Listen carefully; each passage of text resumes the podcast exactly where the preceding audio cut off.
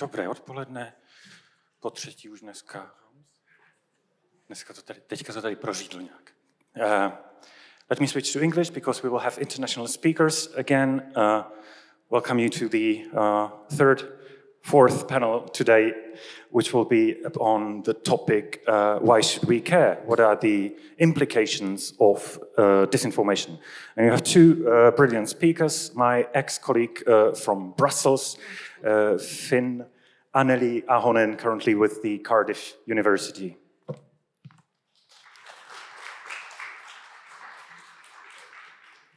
and uh, for the second time today, uh, Nerijus Maliukevičius, Vilnius University.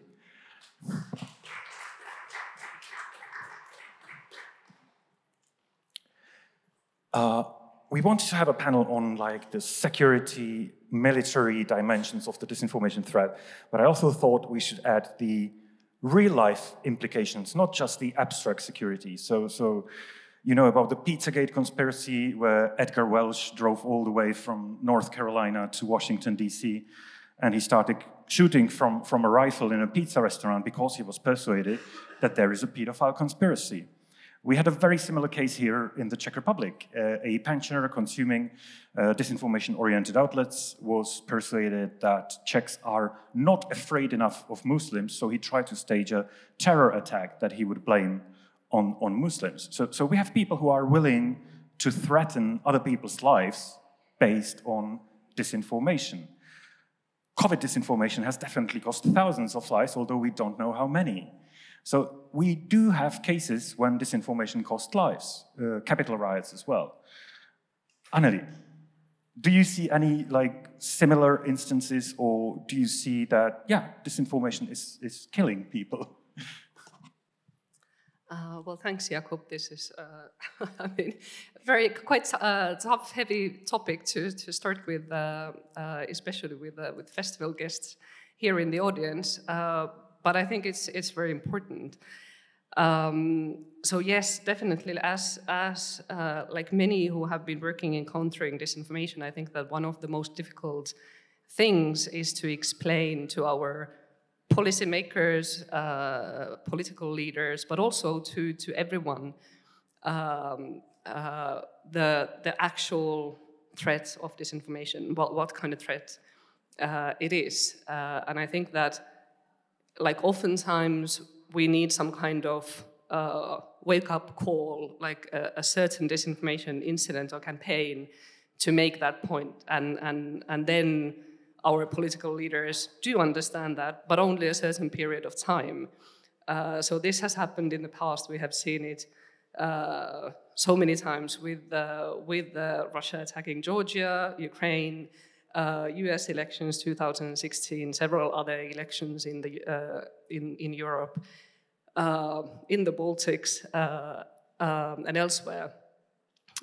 But I think that when Jakub, you you asked me if there are more examples of, of like real uh, impacts of disinformation, then I think that two very recent uh, cases uh, really have shown to everyone and to our political leaders uh, what this is about, uh, and those are uh, COVID-19 and then now the now Russia's invasion of of Ukraine. So with COVID-19 I'm sure that, that you also have a relative or a friend, uh, a family member who is believing in disinformation or against uh, vaccinations or against COVID 19 restrictions.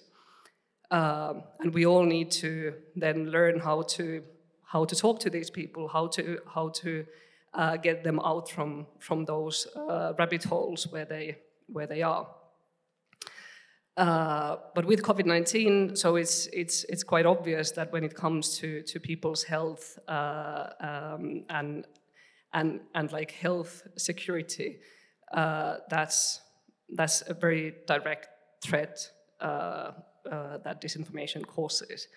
then with Russia's invasion of Ukraine um, in February, I think that what we could see there is that we all sort of knew and, and saw uh, how Russia has been manipulating uh, also its home audiences, justifying its its consistent and continuous aggression against Ukraine. Um, and we knew that it's it's possible to turn all this disinformation into into much more uh, damaging uh, action, military action, and get the support for that uh, at home. And now this is what we this is what we uh, can uh, witness happening at the moment. And then maybe a final point um, of future future threats or what could happen next. Um, I think that with, with Russia's invasion, we have seen also increasing targeting of individuals, Ukrainians, uh, Russian oppositioners, wherever they are, um, and harassment uh, or publishing their personal details on social media, spreading them around and and sort of giving the uh, the signal to attack these people. Uh, and I think that this kind of radicalization is is a potential future threat that could also become much more visible in, in other countries, not only inside Russia and Ukraine. I remember that uh, Timothy Snyder, in his uh, Road to Unfreedom, he was uh, showing stories from, from Ukraine where soldiers in 2014 were coming to the east of Ukraine, quoting this disinformation about the crucified boy. You know, we had to come here because because you crucify children, you you evil fascists, uh, and that that was actually another proof that some people are willing to kill other people because of a lie, because of disinformation. So, mm, if we move on from these rather you could say, tactical examples to the more strategic dimension, uh, Nerijus. So how, how does disinformation fit into this um, military slash security thinking of the Russian Federation? Is this actually the desired effect they are looking for? Like, for example, dead people or, or bigger damage done by a pandemic? Yeah, I think uh, one has to uh, think about this challenge in, in maybe a dual perspective. First of all, I think there are uh, objective uh, technological changes that break down the traditional, you know, media structures, filters, and, and, and so on, and therefore this chatter, uh, information chatter, or even information noise becomes more visible, uh, networked, and, and, and, and, so on. And that goes objectively. Therefore, uh, there is no, uh, you know, institutional media authority anymore to kind of uh, uh, review, recheck, and, and, and so on. But then there are uh, players, and I'm not speaking just, uh, you know, individually about Russian uh, approach or Chinese approach. There are political players that, uh, um, you know, um, use this opportunity, and they simply uh, you know, uh, there's this uh, Noam Chomsky idea about manufacturing consent. I, I take it uh, vice versa about manufacturing distrust or uh, manufacturing uh, distraction. I mean, there's more and more players that, you know, wash out the facts, the truth, and, and, and so on. And they are doing this uh, you know, uh, simply uh, benefiting for the, you know, goals, political goals, uh, Russian, you know, strategic goals, for example, and, and, and so on. So I think, you know, if we look into it systemically, there is this objective reality that makes uh, many multiple actors, uh, you know, use this opportunity for, for their benefit. And, uh, you know, when you asked uh, whether this uh, and how disinformation kills, I, I, I, would say it, it kills and it makes kill. I mean, if we look into the Russian aggression in, in Ukraine, uh, the soldiers are indoctrinized uh, to be killing Nazis, right? Nazi regime to free uh, Russian speakers and, and, and so on. And this, uh, you know, narrative is, is put as a, as, a, as a top kind of a direction to, to, to achieve those goals. Uh, when we speak about how disinformation kills, it kills, I think, uh, um, in, in two ways. Uh, there is, uh, uh, you know, long dying and a quick kill. I mean, what I mean by, by long killing is probably the way, um, if we remember the tobacco uh, companies hired lobbyists and, and, and, players, you know, a century uh, ago to, to, to kind of uh, uh build up distrust in scientific fact about uh, smoking.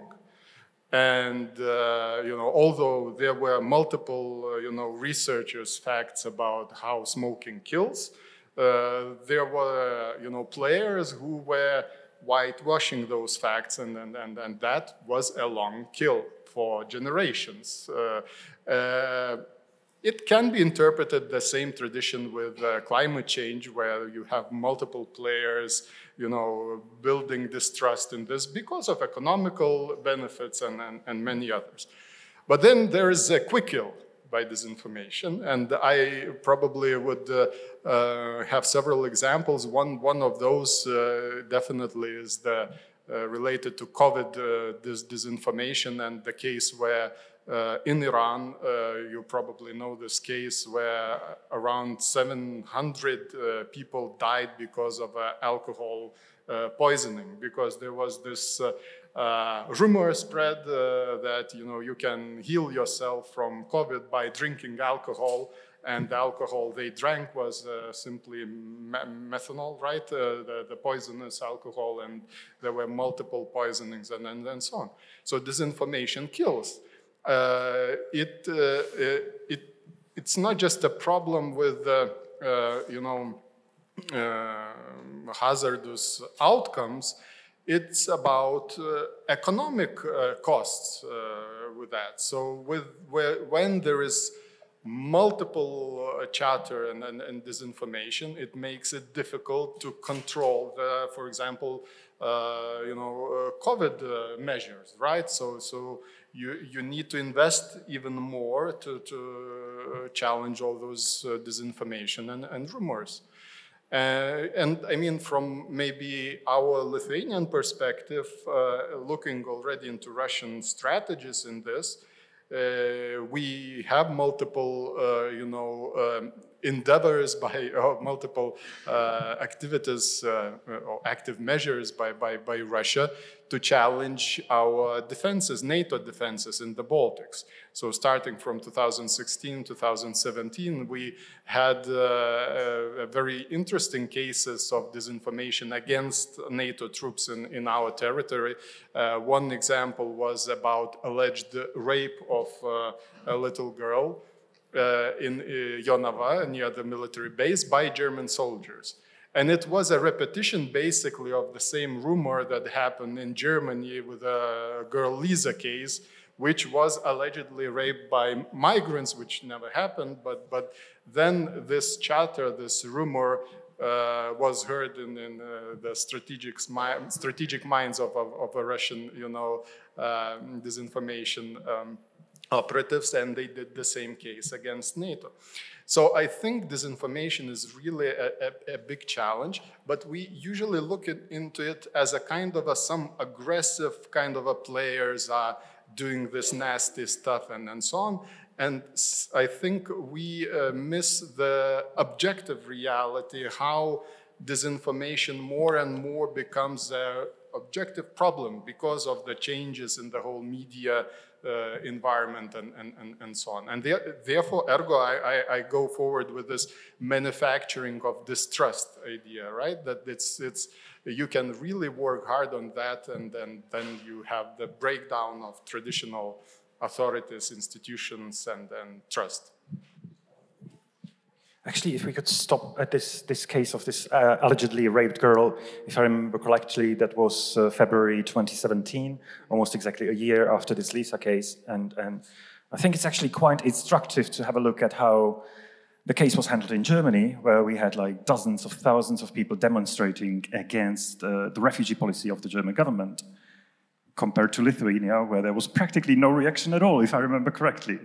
it, but that was because I would say, uh, uh, you know, we are used to this kind of uh, on on this information front line. We are used to kind of uh, disinformation attacks like that. But additionally to that, uh, uh, the messaging, this disinformation messaging, didn't get much of a traction uh, because our uh, filters in Lithuania worked quite well on, on multiple layers. Uh, in this case, there was a hack of a media uh, outlet, and this fake uh, news article was inserted. So it stayed for just several hours on, on, on, on, on this you know, information environment, and it was taken down. Then there was an email sent with uh, this fake article to the politicians and, and so on, but it didn't get traction because you know politicians rechecked and then the institutions reacted. I, I don't want to look like we uh, you know per se are more resilient to that. It just was the case that you know our checks and balances worked quite well at the time.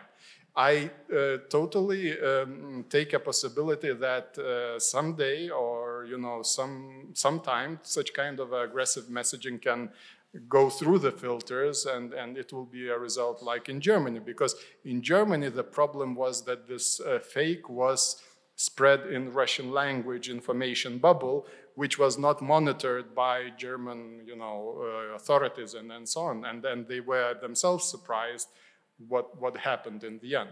So I, I think it's, uh, you know, the, the details are quite interesting, intriguing in all the disinformation uh, activities. So, so do you think the main difference is actually that simply Lithuanians are more familiar with this kind of weapon compared to, for example, Germany?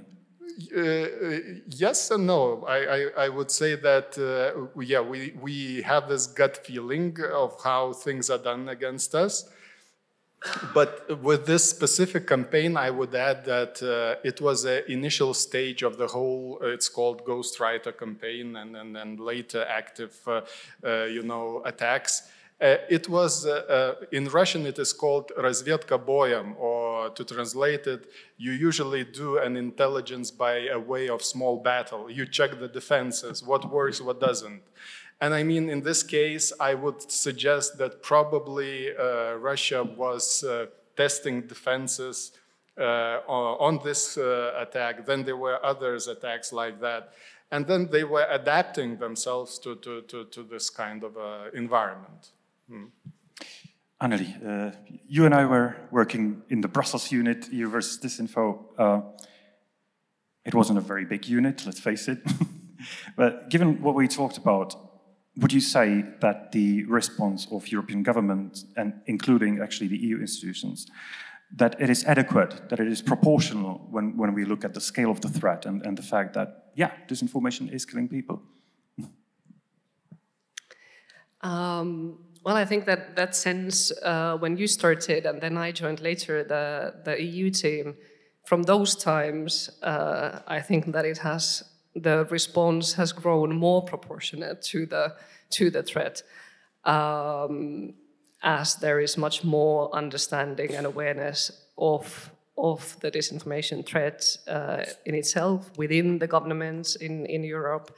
Uh, some of these wake-up calls have been so serious that they have actually worked and and the the funding, the resources behind uh, like Europe's democratic responses uh, have been increased uh, so that there is more, there are more people working, there, are, there is more money behind, there is more quality uh, to the work.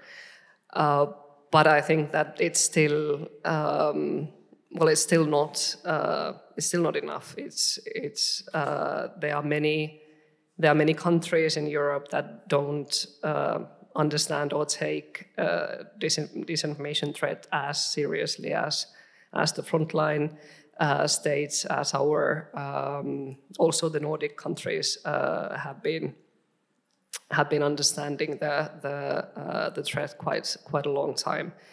Uh, but not this this doesn't work in in in all the European countries. Um, so I definitely think that more would need to be done, uh, and also what has been uh, disregarded quite uh, quite a long time are the the role of social media platforms in as a channel to to spread disinformation. Could, could you actually say a bit more about the states that do not take the threat seriously enough? I mean, can we say which states they are and why is it happening? And so perhaps do, do we as a community that is talking about this problem, are we doing anything wrong? Should we be doing something differently to actually make the policymakers react in a more robust way? Uh, well, I think I mean there there are ways how to increase coordination and cooperation between the, the countries, but then the the local situations are so different that I think that every country still needs to find their own uh, solutions and their own way to uh, to approach this. That there, there will not be a universal way to uh, where where the whole of Europe can can somehow fight disinformation in in exactly the same uh, way, but not to. it's difficult for someone to, from uh, a former EU official to point any fingers at any other EU me member states. But I think that, for example, the, the problems that have been uh, in the media landscape in, in Italy have become very uh, visible during now Russia's invasion and the, and the way how Russian propaganda is infiltrating uh, the mainstream media uh, there. So these kind of uh, quite obvious uh, problems, I think that would need to be like urgently tackled. And we'll be talking about the reaction of, of uh, European governments and European civil society on, on, the, on the final panel. So, so maybe back a bit more to the military uh, security angle. Mm. In some of the Russian strategic documents, you would really find that information is the first phase of uh, a more kinetic uh, war. Um, recently I was in Slovakia and one of the security experts there was telling me that uh, what some of our decision makers do not understand is that we are already in this war and that in case we lose this informational phase, the kinetic phase might come. Do you see it similarly? Is really information already the first phase of something that we are currently seeing in Ukraine? Mm. And is it really a threat that in case we lose this information phase, something worse might come? Well, if you uh, really go into deep dive into Russian military, you know, theory and documents on the non-kinetic kinetic, that that's the uh, probably outcome that you would read. Uh, that basically they consider using, uh, you know, not kinetic means as a way of, uh, you know, military strategic operation. And in the end, if you achieve your goals by those non-kinetic means, information-wise uh, and, and, and others, then you don't need to use, you know, hard military power and then you achieve your, your, your goals. I mean, in, in many ways, uh, this is how the war changed uh, historically. I mean, uh, traditionally, if you look into First World War, Second World War, you know, uh, history of wars, there were usual uh, those um, uh, declaration of, of uh, war or ultimatum, right? Like a genre in itself. Uh, if you look into contemporary wars, you don't have this war routine anymore. I mean, uh, in, in multiple wars, you have uh, it start in different ways and only later you know you have tanks rolling in and, and, and so on. So uh, in many ways this this is the conclusion that we could be already in in the war by via thinking uh, and and not ready for defenses right? So mm, but i don't want to, to again to be too much uh, alarmistic like that, uh, um, you know, their uh, um, reality check in military terms and in, in information warfare terms uh, in Ukraine uh, ended up in, in, shatters in many respects. So uh, th that doesn't mean that we are per se already losing it. We, we could be in the war, but uh, maybe we will, I don't know, wake up in a timely manner, hopefully, yeah. And in this regard, should actually, you know, the, the, the Russian state pseudo journalists like, you know, Dmitry Kiselyov, Margarita Simonyan, um, should they even be called journalists? Should we rather call them soldiers of the uh, army of Russian Federation? I mean, uh, not maybe to the extent of you know soldiers in the army, but definitely not the media, not the journalists, and and, and so on. I mean, if uh, we would uh, look into the uh, history of uh, Russian war in Ukraine starting by 2014, we would have 2013 time period where before the invasion there was this grand uh, reshuffling of the whole uh, Russia Segodnya and, and all the Russian media system, basically weaponizing it institutionally uh, for the war purposes later. Uh, and uh, only later the narratives were weaponized and, and so on. So this basically goes in line to this idea that you can start a strategic military operation by those non-kinetic means. So, uh, but I'm, I'm still short of saying that, I don't know, Kiselyov and then um, Simonyan are, uh, you know, soldiers. I think they are basically pro state propagandists, and, and, and, and the like. And the, the whole sanctions mechanism should uh, be, you know, in full force against them and, and, and the assets, definitely. I also recall that some of the uh, journalists covering the events in Syria received awards uh, from the Ministry of Defense not for reporting, not for journalistic work, but for participating in the war. so they, it actually seems that you know, if the Russian military makes it quite explicit that the people working on information are participating in our wars. I mean, uh, I, am just uh, continuing on, on thinking on such kind of, uh, you know, media personalities in, in, in, Russia. I usually call them, the, the, there is even this information uh, desantura in Russian terms, where uh, uh, guys like uh, Steshin, Kots, I don't know whatever those names say to you, but those are the you know Russian uh, info warriors in uh, Russian aggression in Ukraine.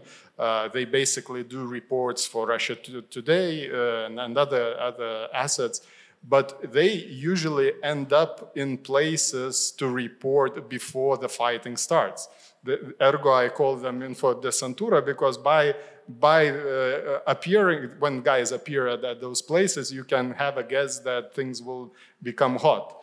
And uh, with uh, this uh, new phase of war in Ukraine, there you, for example, have Steshin, who ended up in Donetsk doing reports for Komsomolskaya Pravda and, and basically getting ready for, for this new, new phase. Yeah, so uh, I, I, definitely consider them, you know, being part of, of war effort. And even going further, we are now uh, having basically implosion of Russian assets in media assets in, in, in Western, you know, uh, information space, meaning that we are banning Russia today and, and, and so on. Uh, and we are having a very difficult discussion in the West that we are probably, you know, on the brink of going into freedom of speech and, and so on. And I would consider thinking that those actions against those players, against those cha uh, channels, is not, uh, it's, it, the argument is that they are being sanctioned because of the war effort. And it's not a discussion about different opinions, even propaganda and, and so on. They are being closed because they are sanctioned. As economic entities are being sanctioned uh, that help war effort and, and, and so on. So I think this is an important twist in discussing you know, all, all, all those issues with, with Russian propaganda assets. Anneli, could we talk a little bit about uh, Finland? so, so we already know that, that Lithuanians are taking this, this matter extremely, uh, extremely seriously. Uh, they are working on it on, on multiple levels. Uh, Finns also don't take the Russia threat lightly, but uh, it didn't seem to me that there is the kind of same philosophy as in those Baltic states. Maybe it's because you feel a bit more safe, your army is bigger. Uh, now you will be joining NATO, so it will be even stronger. uh, how, how, does Finland perceive the threat of, of Russian disinformation? I think that Finland has, uh, due to its history, there is quite a um, there is quite quite a strong basis for being very resilient against Russia's uh, propaganda and lies. So uh, the will to defend Finland is extremely high among the population, and there are um, several institutions in, in, in, in Finland that also support this, which is the uh, conscript army, uh, where every man is, is um, obliged to, to serve uh, in the army, and and the uh, school system, which has traditionally like put all the kids from all the uh, social classes into into into one place. Uh, so there are no elite schools for, or or working class schools. Uh, so these these are like quite strong elements in the Finnish society. I think that that uh, build this kind of resilience. Um, but then they are they have been. I think that Finland has has sort of been so far saved from many of that kind of aggressive actions that have been happening in Lithuania and against the NATO's presence in Lithuania. Um, probably due to many many reasons. Uh, one of which is that Russia probably hasn't had to do that. There have been other ways to influence uh, the Finnish debate, society, and policies. Uh, there was still until 24th of February uh, a nuclear nuclear power plant project in Finland, which was fully funded by by Russia, uh, fully in cooperation with Russia. So these kind of massive economic uh, benefits and and common joint projects, of course, give much more benefits to Russia than than uh, than small disinformation campaigns. Uh, but then there are also other things like Finnish language is quite difficult to, to learn for any foreigner. Uh, I don't think that Russia has massive armies of, of uh, Finnish speaking uh, information warriors at their use uh, either. So, so Russian propaganda in Finnish is often quite re like really low quality, which, which also, uh, but there, there are ways to go around it. So you can always use English language versus was it, today. Was it also the, the, the, reason why actually the, the Finnish Sputnik shut down after like a few months uh, uh because the quality of it the was language? really bad. Yeah. it was really bad. I don't think they, they managed so basically to. we should wish for a more difficult language. yeah, yes. But then you also don't have, uh, you know, the, the, the, there, there is also no Finnish language expertise in Facebook or Twitter or YouTube. So that's the other downside of that. But on the other hand, Lithuanian also isn't the easiest language, is it? So. but you know, our problem is that uh, majority, uh, older generation knows Russian, so it, it overlaps with the you know Russian language propaganda that is basically on all Russian info space in the Baltic states. So I mean, uh, it's a constant uh, technical challenge for Russian propaganda. I mean, there's there's technical and creative psychological challenge from you know strategic uh, thinking of propagandists. You need to have an outreach for the audiences technically. So that means you have to have channels. You have to have you know language you know and and and, and so on skills and then there is this creative part, how you really spin the stories that are uh, beneficial to, to, to, you. So, I mean, you, you choose those different divisions and or you choose different topics and, and, and so on. And, you know, we can talk all day about this, but in the Baltics, we had this waves of different approaches. We had uh, uh, this those things done in you know television environment. So we had, for, for example, first Russian channel establishing an intermediary in Latvia called Baltic Media Alliance, uh, getting license from Britain in Ofcom to transmit to the Baltic uh, states the basically the repetition of uh, Russian state uh, you know, television. And they were doing, running those narratives uh, until there was a change in generations with the language competences, and they saw that there is a need to start uh, putting Lithuanian subtitles to, to the programs, and then they realized that this doesn't help. Then they started Sputnik, uh, uh, you know, uh, projects, and, and and they are now getting into different platforms uh, from television medium into you know internet, social social networks medium. So I mean, this is a technical part, and then there is this uh, creative part where you have to think uh, how then you will, you know, break confidence in NATO. I, I would uh, suggest really uh, looking into our experiences from 2016 and 17 when attacks against NATO uh, forward presence battalion uh, started in, in, in, the Baltic states and uh, you know, looking into how Finland will be, definitely will be challenged uh, after, you know, NATO decision that the NATO will be a target point in, in, in uh, uh Sweden and in Finland, definitely. And they will repeat the same templates that worked uh, in, in other audiences.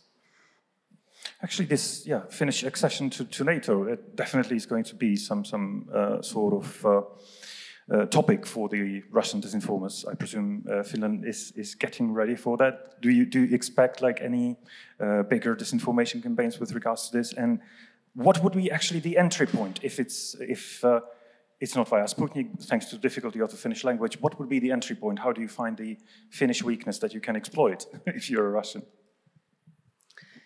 Um, I think that the, everyone in Finland was expecting um, like massive disinformation campaign around the NATO accession, uh, and there were some signals and signs of it uh, before the, the final decision was made, uh, mainly in Russian language, where where all the old uh, messages and narratives about uh, you know the same Finland being Finns being Nazis uh, or the historical um, stories about Finland, um, and then like culminating in, in Russian TV um, uh, threatening with, with nuclear uh, arms and weapons, both Finland and Sweden, if, if the countries join.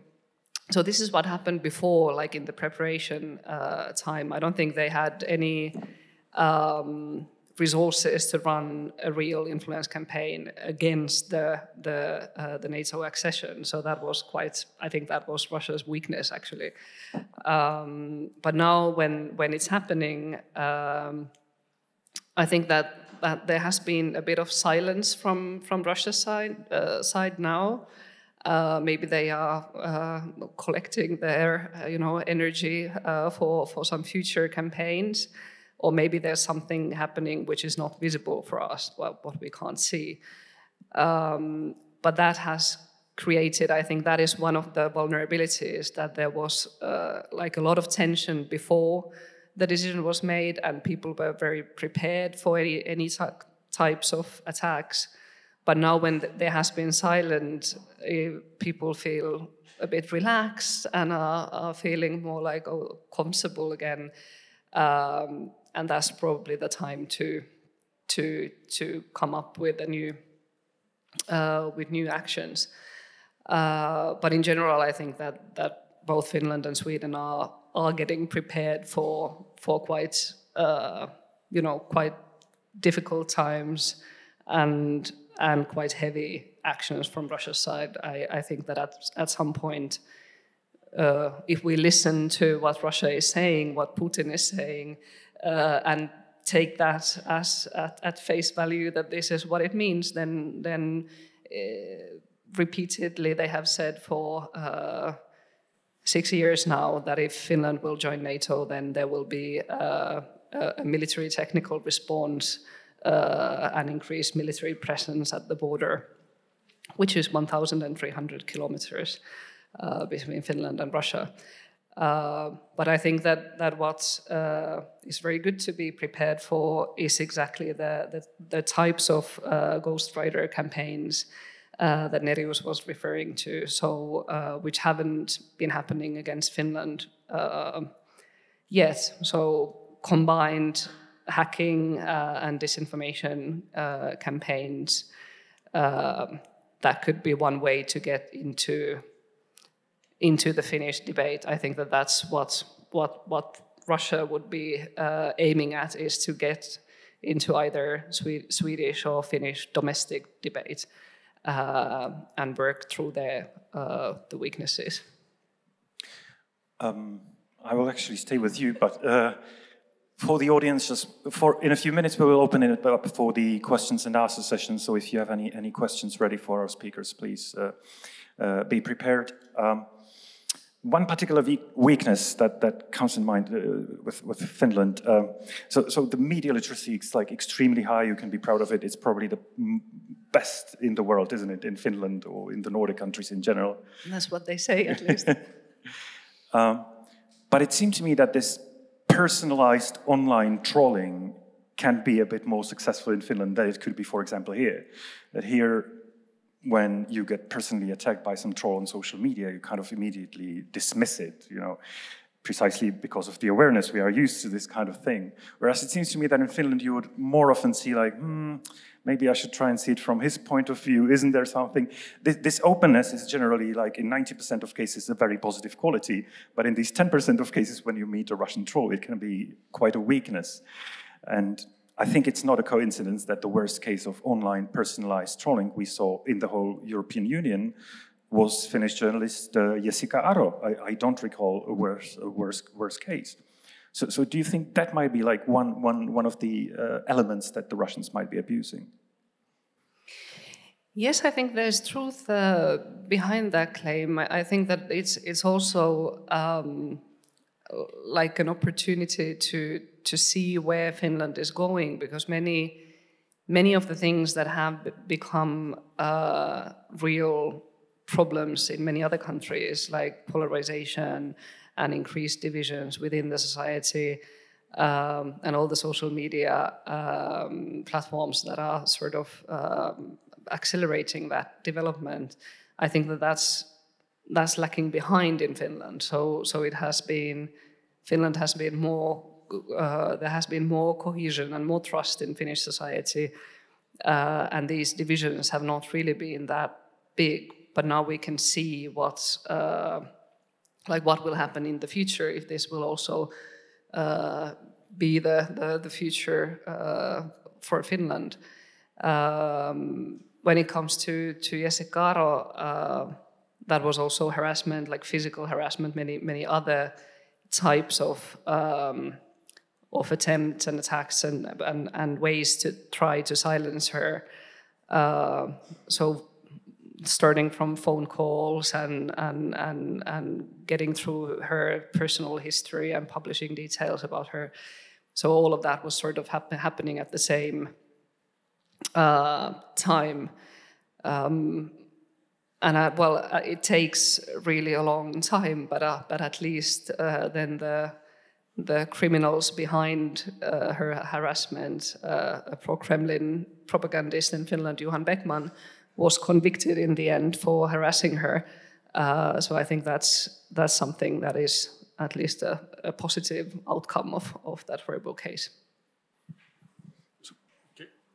Can I react to the topic of trolling, I think uh, uh, the specific cases are very interesting, but I think in uh, Russian Kremlin's perspective, they are mm, you know putting this trolling on the strategical level in many ways i mean uh, it's a kind of you know old old school active measures uh, done with new technologies and the active measures were basically to to attack, discredit someone, you know, by physical means, uh, and now you have all the social network technologies to do that.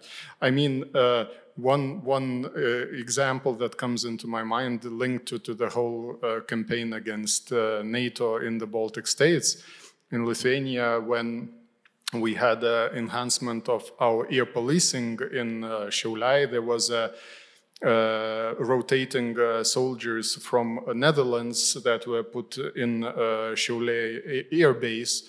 And the operation that Kremlin did on them was basically their relatives in Netherlands received uh, calls with a distinct, distinct uh, you know, uh, Slavic accent, asking, "Do you know what your, you know, uh, husband, uh, brother is doing in Lithuania? Are they safe?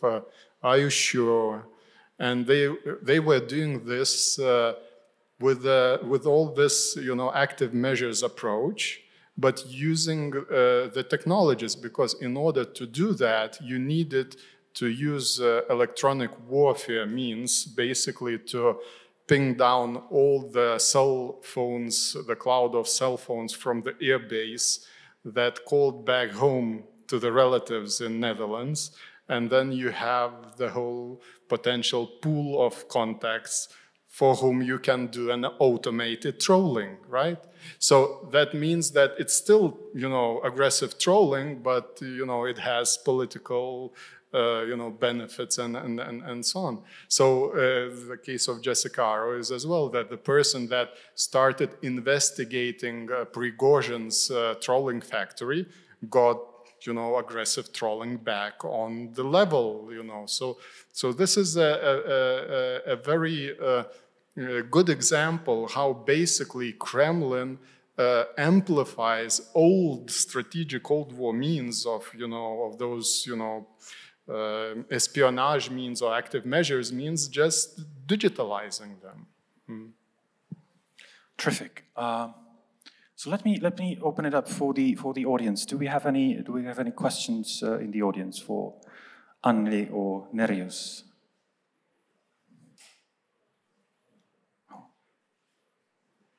No.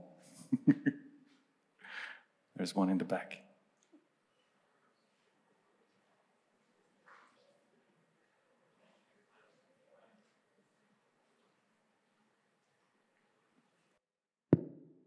Yes. Hi. Thank you very much. Um, I wanted to ask you from a higher level perspective. Um, sorry? Um, uh, disinformation as a warfare tactic, uh, I think, has been used probably since the existence of organized armies. Today, the society has changed, but looking at it practically from a military perspective, how do you counter disinformation? uh, presumably it's by debunking or by disinformation itself. Or what is the third alternative to it? And how do you see NATO's response uh, when it comes specifically to the Russian case? Thank you. Uh, it was a question to both, maybe for yeah. Dr. Maliukevičius for more social and maybe for Anneli. Yeah, thanks. Thanks for the question. And uh, it, it, you, you uh, posed the question from kind of military perspective. So I would say militarily, uh, we, we, you know, again, uh, history is digitalized. PSYOP's history is digitalized. We, we have now uh, campaigns, for example, against uh, Ukrainian troops on the front lines, getting leaflets, but not leaflets on paper, but getting SMS, uh, you know, messages uh, to surrender and then give up arms and so on. Vice versa, we have, uh, uh you know, uh, military intelligence of Ukraine uh, monitoring communication by Russian soldiers and making it constantly public and, and then, you know, having their fight in this respect. How to tackle those issues? So it's, it's the same way. First is technological challenges. How do you do that? So definitely there is a complex of all cyber electronic warfare means, counter electronic warfare means that comes in, in into play. But uh, on, as you asked on the higher level, I, I would say strategically probably the most uh, important issue is, I mean, it's, it's quite obvious, but first of all, to to have an initiative, uh, I mean, to dominate the information space uh, on your narrative, on your messaging, and eliminating your opponent from achieving this initiative. To give you an example, I basically the, the traditional example in the case of uh, you know uh, Ukraine war was uh, before the February 24th the initiative by Western and American UK, uh, you know, communication on the pre-prepared you know, uh, operation. And I mean, uh, the way it was done uh, uh, by pub making public intelligence data on that was a way of, you know, uh, stealing away from Russia possibility to have an initiative on this operation with a whole narrative of, you know, uh, going after Nazis and, and, and, and so on. You know, that the moment the uh, Kremlin started working on this narrative was just a weekend before the, the initial stage of the operation. They didn't have the possibility to, to do that. Nevertheless, they did that. But um, in this, uh, you know, propaganda battle, they ended up deceiving their own soldiers on the causes of or the, the military operation preparation because they were communicating that they are doing military drills and, and, and so on and so on. In the end, we had the um, Russian soldiers in Ukraine being taken captives, and they were saying we were thinking that we are in military drills in those initial stages. So this is a constant battle for uh, initiative in the information space, but it is uh, additive with uh, all the technological means, uh, contemporary means. Yeah, so I, I, uh, when, we look at, the, at this uh, this invasions uh, period now, I think that, that Ukraine has been extremely successful in delivering its own messaging towards uh, the Western audiences, and that's that's probably what needs to con- to to continue, so that the um, the help and support and, and weapon deliveries uh, keep keep on continuing to to Ukraine. Uh, so what's sort of uh, out of all the tools and out of all the, the, the response uh, ways, what have been used in, what are in use in Europe now, not in the active uh, military zone, uh, have been strategic communication, so delivering your own messages, uh, debunking, and then also shutting down down Russia's channels. So so like limiting the ways uh, where their messaging can come through uh, to our audiences. Um, and then the, the social media uh, platforms that have taken their own uh, measures of, of cutting down the information flows from Russia.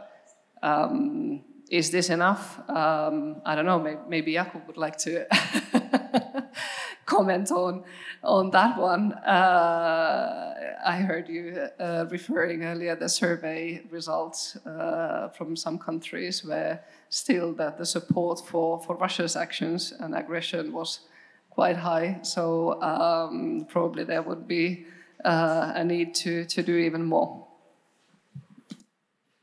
Actually, if you're interested in countermeasures against disinformation, the whole final panel will be just about them, nothing, nothing else.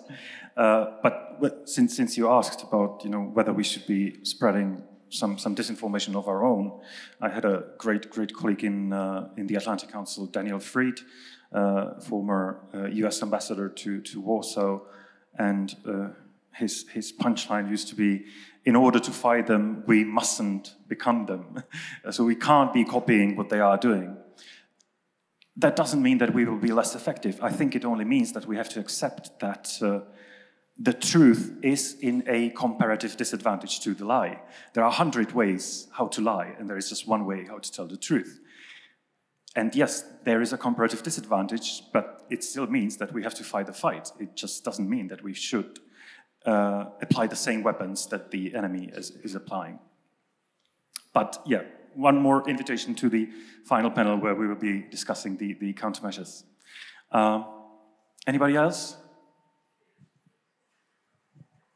Uh, hi, based on your experiences, uh, would you say that uh, taking the more stricter law uh, will help with fighting disinformation? And if so, is there any country that is leading in this uh, matter?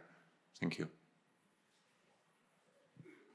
So, as I understood your question, uh, is it a legal approach to countering disinformation, right? So, it, to, to, comment from Lithuanian perspective, I think we are kind of proud that uh, we were probably one of the first to go after uh, Kremlin's uh, channels, you know, based on the uh, uh, incitement to hatred and uh, war propaganda cases and it was done uh, even before 2014.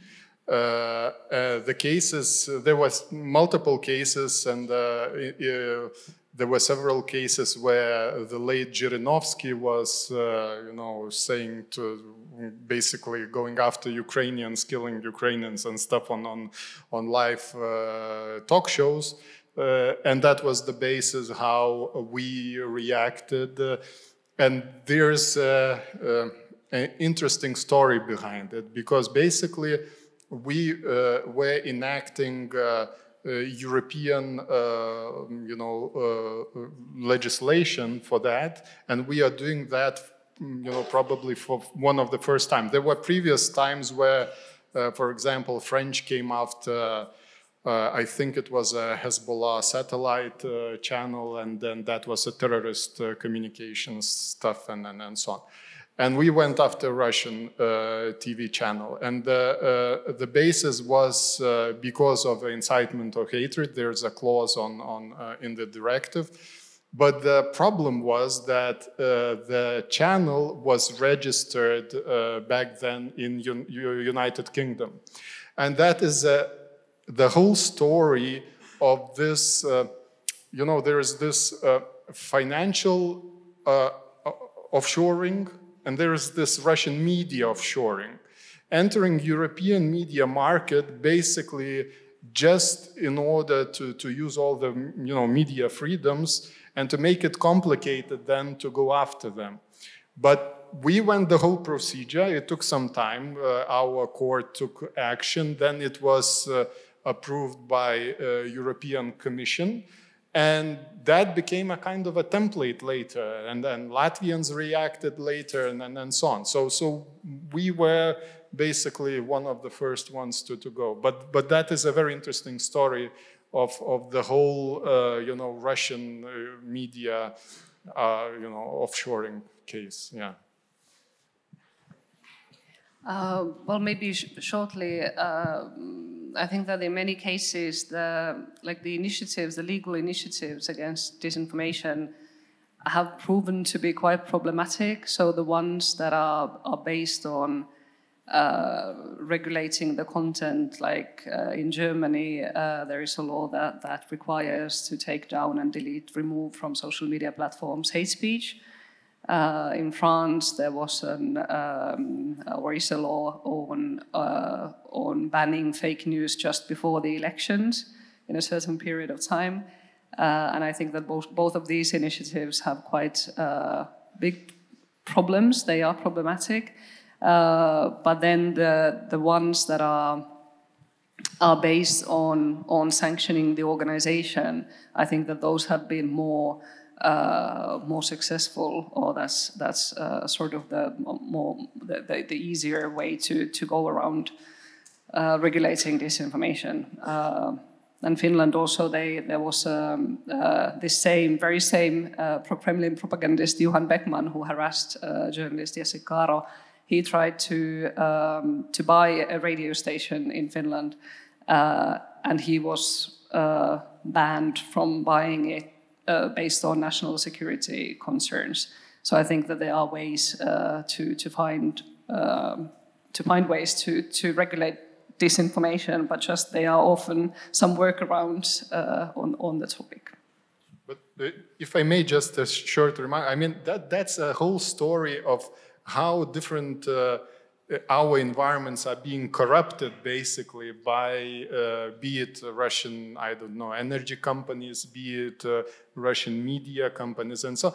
And in the end, we suffer, right? Uh, so we are uh, opening, we are open, kind of pluralistic uh, environments. We are opening up for, and they are abusing those uh, opportunities for them in different in different sectors. Yeah. Great. Uh, do we have any uh, further questions? So, so let, let, let me ask one. um, we know how many people got killed by COVID. We know how many people get killed by smoking. We know how many people get killed by uh, terrorism. How come that we actually don't have this information for disinformation? Uh, again, more a question like, are we taking it seriously enough? How come that we don't have the knowledge about how big a threat it actually is? Uh, and who should be producing it? I, I mean, th th that's a uh, you know constant question, but uh, just uh, maybe a simple answer is that you usually react to that when you learn by the pain. I mean, uh, when uh, it, I mean, on our info front lines, we are constantly bombarded by Russian state uh, disinformation. We start thinking about the consequences and start thinking how to react to all those state Russian TV channels and, and, and so on. I mean, uh, we were doing that in, in 2010 plus. I mean, uh, feeling that, you know, by gut, uh, how things are done against us, uh, against our societies and so on. Uh, you, you, cannot uh, kind of explain by word to others that you should react and things are coming at you.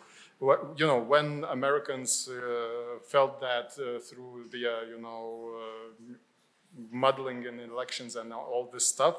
Yes, it was a political issue as well, but then they started reacting, thinking about it. When, you know, Germans had the Lisa girl case in, in Berlin, they realized that they have a problem in the whole Russian information space and, and so on.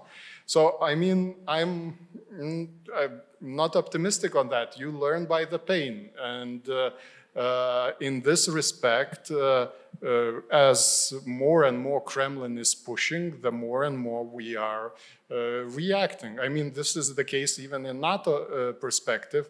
Uh, when Russia was abusing energy tools, we had uh, in Vilnius established Excellency Center for Energy Security. When this was done on, on uh, multiple cases in cyber security, in Estonia, in Tallinn, uh, there is a Cyber Security Excellency Center. Uh, I mean, in, in Latvia, we have NATO um, Cyber uh, Excellency Center on, strategic communication. So, I mean, each action Kremlin takes creates a counteraction. You know, uh, hopefully we would be more proactive, proactive on it, but we usually learn by the pain. Yeah. Well, maybe to add, I just fully agree that, that we learn uh, through experiencing the, the pain. I think that one, like one development that has happened again on this Ghostwriter campaign, which is I think quite interesting, is that these things just take a lot of time like what Lithuania, how Lithuania was attacked in, in 2016 and 2017, um, it was clear that it's, it's, it's a state actor behind it and the messaging is aligned with Russia's interests, but it wasn't really clear who is, who is actually behind it, behind these campaigns. Uh, and then later on, uh, these attacks spread to Poland, and there they already were a little bit different. Uh, so there was also a hack of uh, Prime Minister's office or advisors' emails just before the election, and these emails uh, kept on uh, leaking to the public and continue still the publishing of these emails, leaked emails. And they did manage to to gain uh, some some kind of like chaos and impact in in, in Polish domestic debate, uh, and only only when the German election in 2021 uh, came, only then, uh, then when these same attacks continued ahead of the German election, uh, and then Germany named uh, Russia's intelligence as, as behind these campaigns, and then the EU also went out and called out Russia as being behind these campaigns. So all of that took five years before uh, getting like this kind of build-up of, of our joint response to the EU level. Um, so it's very, it's very, very slow process. Uh, and um, and I wonder if this has stopped the, this, these actions or if they are still continuing against Lithuania, at least against Ukraine, they are continuing. Yeah, I mean, this the whole story of Ghostwriter campaign is uh, very interesting. Uh, but the fun part of it, the, the, the thing that you mentioned, is how uh, uh it became a focus of analysis and public debate. My uh, thinking about is that uh, because American soldiers became a target of those disinformation campaigns. Uh, my guess is that is the reason why big American cybersecurity companies started to get interest in what is going on here. And those were uh, the cybersecurity companies that uh, deconstructed the whole campaign and branded it as ghostwriter. And that is again an, uh, an example how you learn by experience. And you, you, you become the target, you start thinking how to, to, to react to that. Proactively, yes, wishful thinking. We would like to be more proactive, but you know that's life. You you usually uh, sometimes it takes time. Yeah. And one of maybe one one more uh, aspect on this, I think that it often, you know, when when you need to feel the pain and you need to feel it under your skin, what's what's what what is the threat and what what are we talking about? But then I think that what what makes us very ignorant sometimes is that we think that it affects only some other people, some other who are more stupid, who are mm, like idiots, who don't know anything.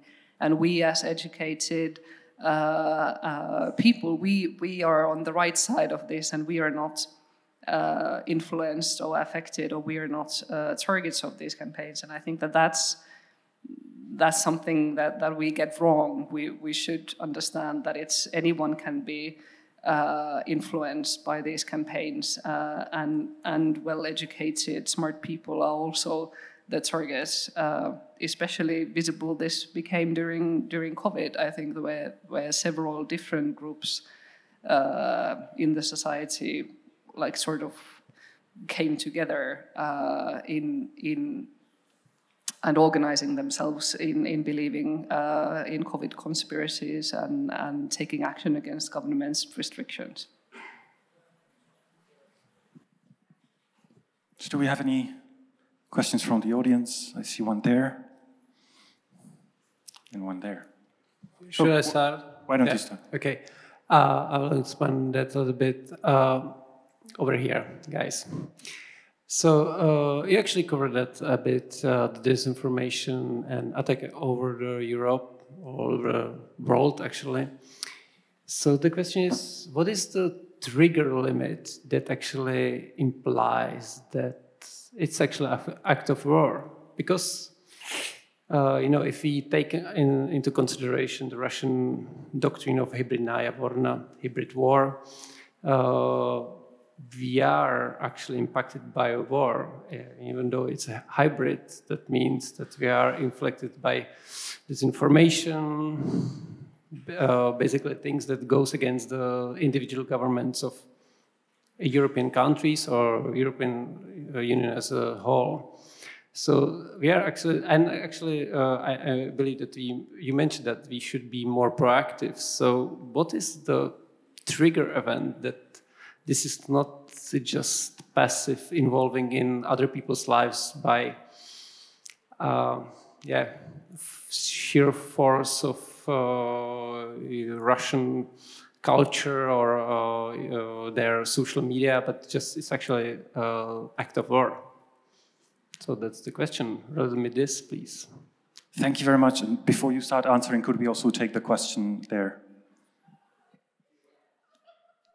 Sorry. Uh, yeah. Do you want a question right now? Yes, okay. Um, well, um, I really like the idea uh, by Ms. Ahonen about um, um, Finnish public schooling system producing uh, less divided uh, society and uh, nation, if I understood it correctly, and therefore uh, the nation being more uh, resistant to, to influences from, from other countries. Uh, I wanted to ask uh, whether you think, you and your colleague, uh, if we can build over some period of time um, a society that is really resistant to disinformation, or uh, whether it's more like Huxley said that it doesn't really matter how much information we have around us because there is information overload and then the people, the people don't really know what to trust. Uh, is it possible to build a society uh, that is not vulnerable to disinformation, or is it just ongoing process that uh, and which, which has no end? Thank you. well, maybe I start with this uh, with this question then. Um, well, I definitely would would be hopeful and think that it's possible to to build resilient societies and and countries and have uh, have that kind of uh, systems in in place. Uh, but I do think that it it requires a lot of time and it is a process and it's it just and it doesn't mean that it wouldn't be you know, like a, a, democracy is always vulnerable for disinformation attacks. It's it's never going to be fully somehow bulletproof uh, from them. But I think that those, you know, things inside our societies, things in inside our democracies are, are you know, it's possible to strengthen them in, in a way that it's uh, possible to increase the the trust. Uh, so that's that's where where Finland probably has um, made some things right. So it's it's the uh, the investment in education. It's starting the media literacy teaching from kindergarten. Um, it is still quite uh, not divided society, even if the polarization process is happening in Finland as well. Um, and then this uh, and then this um, conscript army is is a place also where this kind of societal uh, cohesion is is is being built. So these are uh, things which require probably resources and money, but but is possible to replicate in other in other countries. So maybe it's good to to finish with this uh, hopeful end note. Uh, maybe I will start with the other question and come back to, to, to your question. I, uh, with the issue of uh, whether disinformation could be an act of war, I mean, uh, it's a challenge it, it, to illustrate it. Uh, it's a constant challenge with cyber warfare, how to interpret cyber attack as an act of war, and in the, and this ends up in, in rhetoric. We had, for example, um, John McCain in Lithuania years ago in public speech speaking about Russian cyber attacks against United States as an act of war that needs to be, you know, counteracted and, and so on. But, you know, he was not in the position to declare this uh, as a kind of act of, of war and then uh, uh, defend from it. But uh, that's the same with the disinformation. It, it's always part of the war. Uh, and it, it, it usually starts before it because you dehumanize your opponent to make it easier to kill. Then you create a false pretext to, to start an attack. And that you know, happened throughout the history. And then it, you continue throughout it, uh, you know, during the war like with the Russian uh, strategy to, to, to, uh, to speak about fakes in Bucha and then, then everything being fakes and, and then creating uh, a debunking projects on, on Russian state TV to debunk the Ukrainian fakes and, and, and, and so on. Uh, how you tackle maybe relates to, to, to, to, your question. I think in the end, I, I think uh, it's an utopia to think that we can live in an information-wise sterile world. I mean, uh, we in Lithuania had uh, quite an interesting uh, time uh, back years ago where um, uh, one mysterious Russian author, basically in propaganda outlet, but by invented name and surname, wrote um, each week a kind of a opinion, uh, you know, uh, ads on on on different topics, you know, with the propaganda twists and so on. And he had one article when we started challenging Russian state TVs because of their hate speech and, and so on. He had a title that was called in, I will say in Russian and translate, «Тоталитарная жажда информационного комфорта». To translate it, a totalitarian uh, urge of information comfort in Lithuania. Uh, and I mean, it just still uh, rings in my head, I mean, as a, as a kind of propaganda label, but in, in the end, really, uh, uh there's no possibility that you can have an utopia of, you know, totally resilient society, uh, you know, without information noise and, and, and so on. But how you can counter it you know, Scandinavian uh, countries show an example with uh, all source critique uh, initiatives in, in schools and, and so on. But I would want to challenge uh, you about thinking maybe let's get back to classical education. It's about logic and rhetoric. So if we would uh, have back in schools those two classical courses, which are the basis of all uh, you know, manipulation of information, logical fallacies, uh, falsities, and and uh, all the rhetorical, you know, uh, creativities, then we would have a better, maybe resilient society in the end. Perhaps just a small addition to the to the first question, whether disinformation could constitute an act of war. I, I just looked up the uh, newly adopted strategic concept by NATO, the, the, fresh thing from, from a few days ago in, in Madrid, uh, paragraph 27, uh, quote, hybrid operations against allies could reach the level of armed attack and could lead the North Atlantic Council to invoke Article 5 of the North Atlantic Treaty. So there's been definitely some development and currently looks like, yes, disinformation could theoretically constitute an of war. However, you know, there was a similar thing about uh, cyber operations. Uh, I believe it was the summit in Wales in 2014. As far as I know, nobody has invoked Article 5 because of cyber attacks. And we surely had some cyber attacks since then. So theoretically, it is somewhere there, but we probably still have yet to see whether it will be ever, ever used. Uh, okay. Nerijus, Anneli, thank you, thank you uh, very much for your answers. Anneli, you will stay here with me for the next panel, and uh, Nerijus, you're free to go. Uh, many thanks, many thanks to the audience for the questions as well.